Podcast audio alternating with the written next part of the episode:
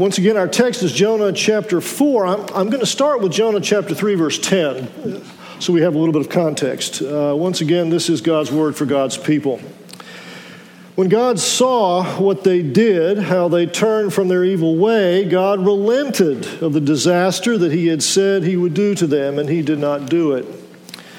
But it displeased Jonah exceedingly, and he was angry. And he prayed to the Lord and said, O Lord, is this not what I said when I was yet in my country? This is why I made haste to flee to Tarshish, for I knew that you are a gracious God and merciful, slow to anger and abounding in steadfast love and relenting from disaster. Therefore, now, O Lord, please take my life from me, for it is better for me to die than to live.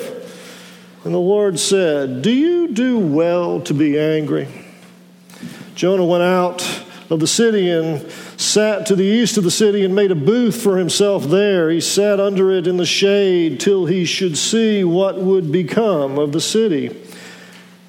Now the Lord God appointed a plant and made it to come up over Jonah, that it might be a shade over his head to save him from his discomfort. So Jonah was exceedingly glad because of the plant. But when dawn came up the next day, God appointed a worm that attacked the plant so that it withered. When the sun rose, God appointed a scorching east wind, and the sun beat down on the head of Jonah so that he was faint. And he asked that he might die and said, It is better for me to die than to live. But God said to Jonah, Do you do well to be angry for the plant? And he said, Yes, I do well to be angry, angry enough to die. And the Lord said, You pity the plant for which you did not labor, nor did you make it grow, which came into being in a night and perished in a night. And should I and should not I pity Nineveh, that great city in which there are more than 120,000 persons who do not know their right hand from their left, and also much cattle? This is God's word for God's people. Let's pray together, shall we? Heavenly Father, we are thankful for your word and, and for the way that it speaks to us with a power that is indeed supernatural. We pray now that you will be with us as we study your word, as we seek to understand it better, that your word may be a lamp unto our feet and a light unto our path. These things we ask in Jesus' name. Amen. Well, we all know the story of Jonah don't we? At least we think we do. When I was a child, I suspect that Sunday school teachers got probably more mileage out of this story than just about any other story in the Old Testament. We all remember how God told Jonah to go to Nineveh to preach against the wickedness of the city, how Jonah instead went in the opposite direction. He jumped on a ship, and then a fierce storm arose, and the sailors were wondering, okay, who's responsible for this misfortune? And Jonah says, I am. And he suggested that they throw him into the sea, which they did. And then, of course, he was swallowed by a great fish. This is the narrative that we all know and love. And unfortunately, the story usually stops there. Uh, and if we stop there, there are some, some not so good things that can happen. For example, I suspect that some children come away with, with the lesson that if you don't obey God and travel by sea, some really bad things might happen to you. And that's, that doesn't necessarily reinforce a view of God that's necessarily helpful. Another possible problem is that if we stop the story too soon, uh, we can give people the sense that the Bible is simply a bunch of big fish stories. And uh, uh, there's a lot more going on here, of course. Well, the passage that we read this morning is less familiar, but it's crucially important. It's time for, as Paul Harvey used to say, the rest of the story. And I would add here that it really is important to read biblical texts in full. Uh, God's word is is powerful. It speaks to us with a complete reliability, but, uh, but we need to read the whole thing. And we're going to come back to this at the end of the sermon. Well, God once again tells Jonah to go to Nineveh, the capital of the great Assyrian Empire, to proclaim the judgment of an almighty God against terrible wickedness. And this time, probably not surprisingly, Jonah does what he's told. He spent three days preaching divine judgment against the city. Yet 40 days, and Nineveh shall be overthrown, he says. And amazingly enough, the people of Nineveh responded. They responded with repentance. Everyone from the king to the least person in the city put on sackcloth, which was the traditional sign of mourning in the ancient Near East. And they, and they called upon God to be merciful to them. And Jonah's reaction to all this may surprise us. An entire powerful pagan city has repented of its sins and sought God's mercy and God's forgiveness. Jonah is the Billy Graham of the 8th century BC. he should be thrilled with what God is doing through him. And yet, Jonah has a very different reaction, doesn't he? We read in verse 1 that that it uh, displeased Jonah exceedingly, and he was angry. It's difficult to render the Hebrew of this verse into smooth English, but what is being said here is very, very emphatic. We might render it something like this This was a great wrong to Jonah. He was displeased and he became furious. Jonah was incensed, and in his anger and his frustration, he cries out to God.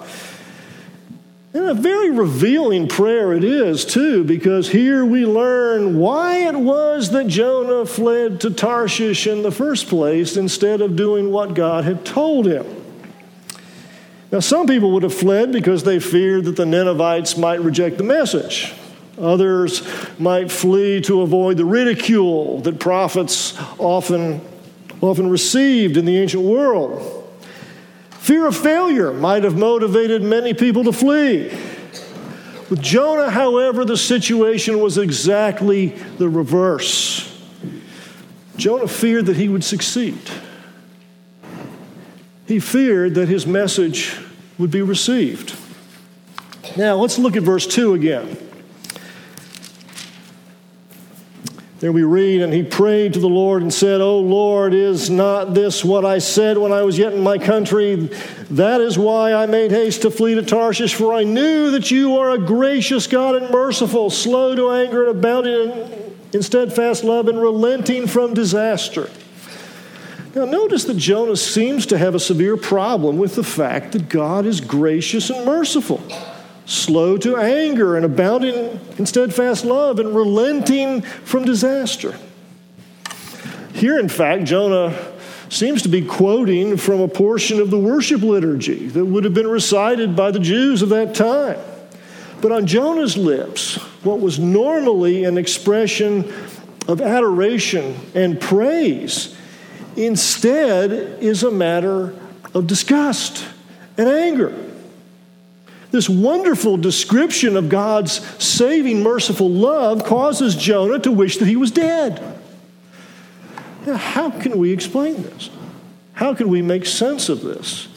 This, this doesn't sound very holy or righteous or religious, doesn't it?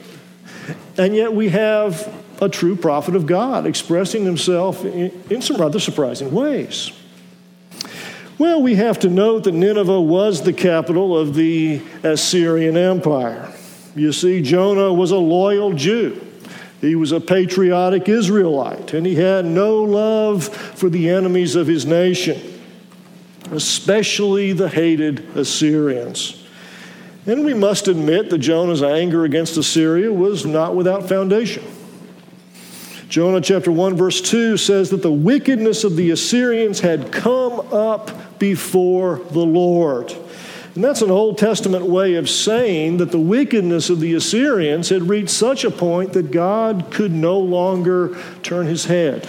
If it continued, God was going to have to do something. Now, we know that the Assyrian kings took great pride in their reputation for cruelty. They ruled with an iron fist. When they conquered a city, they often slaughtered many of the people in it. They controlled their empire by, by deporting entire populations. Everywhere they went, they left misery, hardship, and death. And it's not surprising that Jonah was not a fan of the Assyrians. In fact, the Old Testament has very little good to say about them. For example, the prophet Nahum, writing about the city of Nineveh, uh, writing about the city of Nineveh about a century after the prophet Jonah, says, "Woe to the bloody city, all full of lies and plunder, no end to the prey." So we see that the Assyrian inhabitants of Nineveh were idolatrous, they were cruel, they were corrupt. And I think we can imagine Jonah relishing the thought of Nineveh's destruction. Uh, perhaps he even spiced up the message with references to Sodom and Gomorrah and God uh, visiting fire upon sinners. After all, Jonah thought the Assyrians deserved to be toasted. That's the way he thought. Now, here, we, here I think we have an interesting lesson in the dangers of what we might call my country, right or wrong patriotism. Yes, patriotism is good, but it can blind us to God's larger purposes for the world. And that was certainly the case here. Well, we see in Jonah's prayer and in his behavior that he knew a thing or two about God's law and God's justice. He also apparently knew some things about God's mercy and love. He does, after all, directly quote the part um, in the Jewish liturgy about God being gracious and merciful and slow to anger and abounding in steadfast love. Now, it's it is, I think, interesting to note that we find virtually the same language about God in Exodus 34, verse 6, in Psalm 86, verse 15, in Nehemiah 9, 17, and in Joel 2, 13.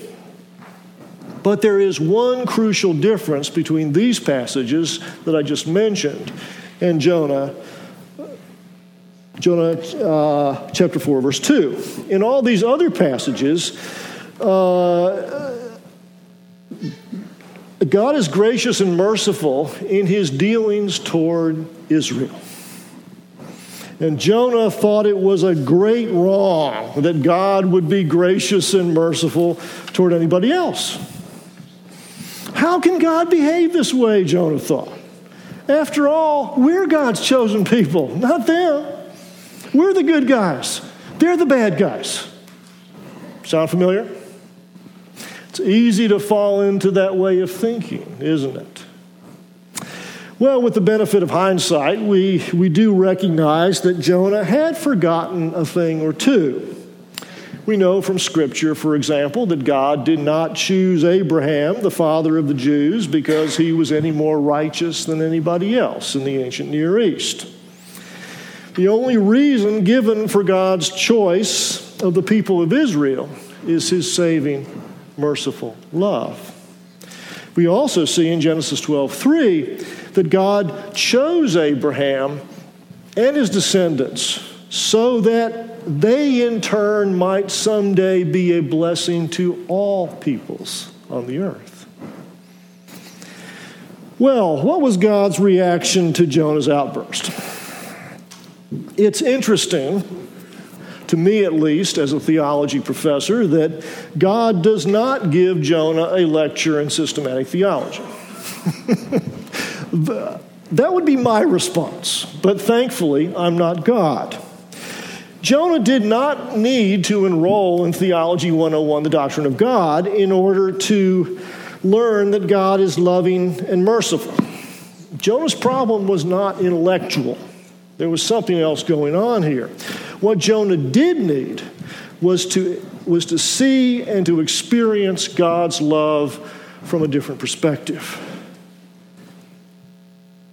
And in the remaining verses of this chapter, God proceeds in a compelling way to show Jonah and to show us a new perspective on his gracious, compassionate, saving, merciful love. Well, we see in verse 5 that Jonah went out to the east of the city. He built himself a shelter and waited, hoping that he would witness God's violent destruction of the city. Building materials were scarce in the ancient Near East, just as they are in that region now, and we can understand how Jonah's flimsy shelter provided little relief from the hot sun. Then, despite Jonah's spitefulness, God caused a plant. Uh, we don't know what kind of a plant it is. It might be a castor oil plant. Uh, there's been all kinds of speculation. If you're interested in the philological details, you can consult with Dr. Schwab. He can, he can explain to you at great length why we don't know what it was. But despite Jonah's spitefulness, God causes a plant to grow up during the night in order to give Jonah some added relief from the hot sun. And just as Jonah was very angry about the repentance of the Ninevites, so also he was very happy about the plant. Now we see here, if we're, if we're thinking in clinical mode, as some of the doctors in the audience probably are, that Jonah is apparently given to, my, to some rather wide mood swings. And we'll see this continuing here. Then the very next day, God sent a worm which wounded the plant so that it withered and died, just as a cutworm might kill the vegetables in our gardens nowadays. Not only that, but the sun began to beat down upon Jonah, and one of those viciously hot, dry Middle Eastern winds came roaring from out of the east. Now let's get the picture here. There Jonah sits Nineveh is still standing. His plant is dead. He's being broiled by the sun, and he can, he can barely breathe because of that hot east wind. Needless to say, Jonah's mood shifts once again. He's angry about the vine. He's angry enough to die. Jonah feels at that moment that his entire existence is wrapped up in this fragile weed which grew up overnight and which died overnight. He's concerned about nothing else at this point. Now, throughout this narrative, Jonah has been sort of a comical figure. Have you noticed that? First, God calls Jonah to go to Nineveh, and Jonah instead petulantly goes in the other direction by sea, only to be swallowed by a great fish. Then Jonah goes to Nineveh, only to see the hated Assyrians actually repent in response to his mission. Jonah can't seem to win, can he? now God uses the irony of this situation to gently teach Jonah and also to teach us a crucially important lesson. God points out that Jonah has been completely wrapped up in this plant, while at the same time, Jonah has no stake in it at all, except for the very temporary comfort that he got from it. Jonah did not plant it, he did not fertilize it, he did not water it. Jonah had nothing to do with the growth of the plant, and yet he was intensely concerned with it. And we see here, do we not, that Jonah's very casual relationship to the plant stands in huge contrast to God's relationship as creator and sustainer to the people of the city of Nineveh. And God goes on to explain to Jonah the depth of his concern for that city. Now, there are two things that we need to notice in particular here regarding God's concern. First of all, there are over 120,000 people in the city. Each one of those people created in God's image, each, each person significant and important to God. We see in the second place that God has a concern not simply for people in general, but for sinful people. Jonah had no concern for the people of Nineveh precisely because of their sin. God, as we will see, has a deep concern for the people of Nineveh because of their sin. God's attitude is very different. We see in verse 11 that God characterizes these Ninevites as helpless, as people who do not know their right hand from their left. And uh, that, that seems to suggest, if I'm interpreting this correctly, that the sin of the Ninevites had in fact enslaved them and made them helpless. And that, in and of itself, was enough for God to take pity on them. It is the nature of sin, is it not, that, that sooner or later it circles back and it bites us? Sin enslaves. Why do you think we live in an age of addictions? Addictions to drugs, alcohol, sex, porn, the internet. The list goes on and on and on. Now, notice, notice that the book of Jonah ends with a question. It's one of two books in the Bible to end with a question. The other one, in case you're wondering, happens to be the prophet Nahum. Notice also that we are not told how Jonah the prophet reacted to this question. That is to say, the question continues to resonate down through the centuries to our own time. And this means, I think, that this question is also intended for us. Are we going to share God's concerns? Are we going to get our concerns in line with what God cares about? Together with Jonah, we've been given a graphic object lesson in the depth and the extent of God's loving concern for his creation. The contrast between Jonah's rather silly concern for the plant and God's creator love and concern for the people of Nineveh is a challenge to us here today.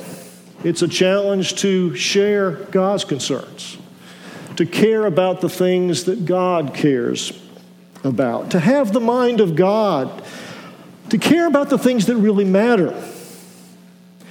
It's not easy to see each person we come into contact with as important to God, and by extension, as also important to us. Be, before coming to to Erskine College in 1993, my family and I lived in Nashville, Tennessee, and at that time, the lower broad portion of the city had, a, had an awful lot of homeless people. And those pesky panhandlers could be a real problem, and it was very difficult to view those people, many of them addicted to drugs and alcohol and so forth, as precious to God. It was just all too easy to simply pass by and to ignore them. Humanly speaking, caring about those sorts of things is just about impossible. But in the New Testament, we learn that salvation involves a reorienting, a renewing of our minds, a renewing that enables us to share God's concerns, to care about the things that really matter. Paul goes on to further define this, this renewal of the Christian's mind as a matter of having the mind of Christ. That's an interesting way to put it, isn't it? To have the mind of Christ. And at very least, this means sharing the concerns of one who cared enough about sinful people to die for them on a cross. Now, we might ask ourselves, how can we have this mind of Christ? How can we share God's concerns so that, so that what's really important to God becomes really important to us as well? Well, St. Paul helps us, helps us at this point as well. In 1 Corinthians chapter 2, which is a passage dealing with the ministry of the Holy Spirit in the life of the Christian, we find that through the Spirit's work, we can have this mind of Christ within us. Notice what Paul says in 1 Corinthians chapter 2 verses 14 and following. He says, The natural person does not accept the things of the Spirit of God, for they are folly to him, and he is not able to understand them because they are spiritually discerned. And then we have the kicker. But we have the mind of Christ. Now, we might say that we often don't feel like we have the mind of Christ, and it's true. We often don't feel feel like, like our minds are being transformed in the way that we wish they were. But what we sometimes forget is that having the mind of Christ is a matter of growth.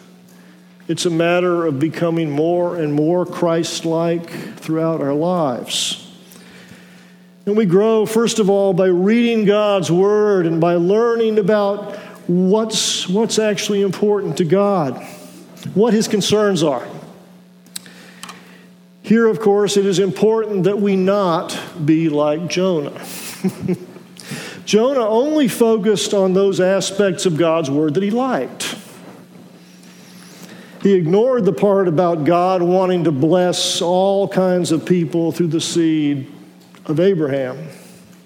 If we really want to share God's concerns, we need to pay attention to what an earlier generation of Presbyterians uh, uh, used to call the whole counsel of God. That is to say, the comprehensive witness of God's Word. Now, the bottom line there, of course, is that we need to be reading our Bibles. And we need to be reading large chunks and not simply small snippets.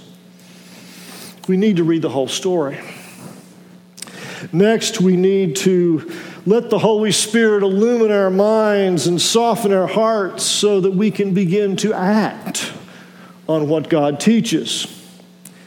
And then as we learn more, more and more about God's will and God's concerns, and as we act, act in a way that is consistent with those concerns, we, we slowly but surely begin to share God's concerns and to have Christ's mind working itself out in us.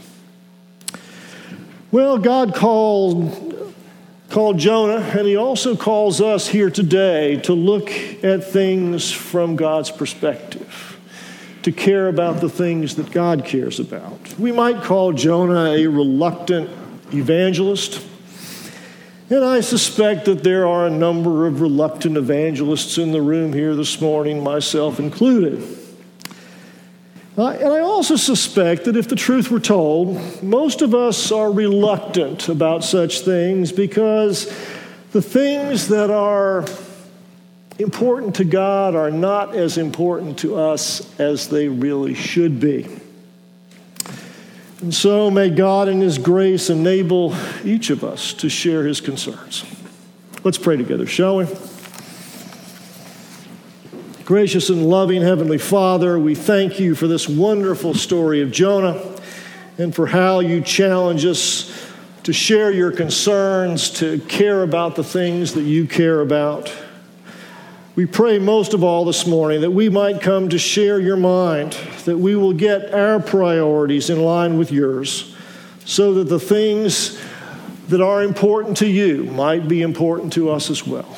These things we ask through Jesus Christ our Lord, in the name of the Father and of the Son and of the Holy Spirit. Amen.